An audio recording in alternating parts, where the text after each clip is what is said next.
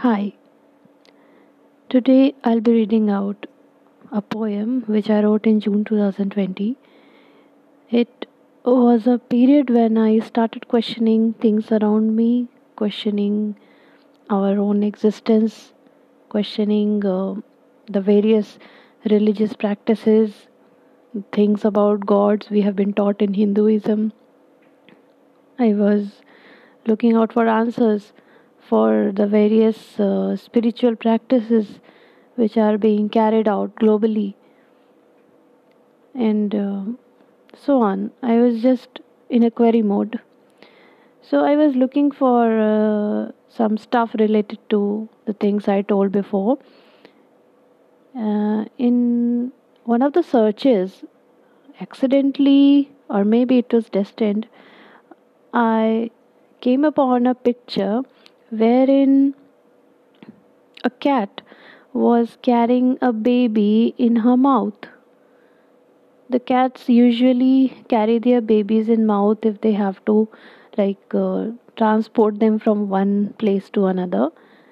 And the picture was so intriguing and so deep. I felt that, wow, this is nature. This is how, or maybe perhaps I would say, this is how nature works. This is how our life works. She's the mother, that's the kitten.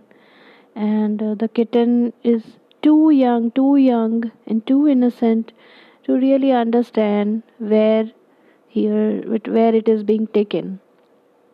It just knows that it's with its mother. And that's it. It doesn't want to know anything. It doesn't need to anything. It just trusts his life with the mother. So I started writing a poem. I felt delighted after watching that picture. I started writing, and here I am sharing that poem with you. A kitten was born in a cozy home, in comforts of cushions and mother. As it grew, it played and learned the basics of life and things other. She grew confident, bold enough to really stand and make a place in the world. She fought hard with her emotions to take up the challenges of the untold. So one day, she was there, happy and high, feeling life to the fullest pleasures. But life took a turn. Her mother was gone. All felt falling apart, nothing to treasure. Now what? The God, the self, and her destiny she questioned. Do I have a choice? Or it just flows and happens as it is destined? And one day, while she was sitting and she watched a mother carry her baby in the mouth, but with the precise and with utter care. The baby knew nothing of the world, of the life, of its birth. It knew only thing at that moment that it is there and safe with its mother.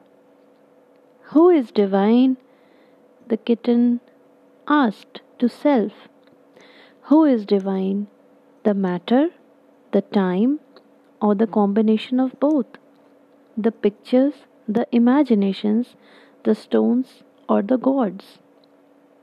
The kitten at once felt strange shiver through the spine, and she felt her connection to the divine.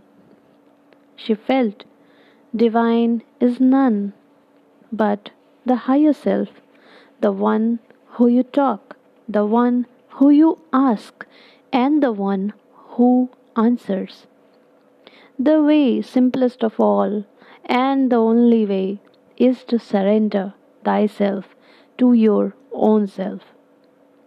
I will be taken care of. I will be taken care of. Have this trust. 'Cause you are nothing. Really, you are nothing but the universe is dust. Thank you.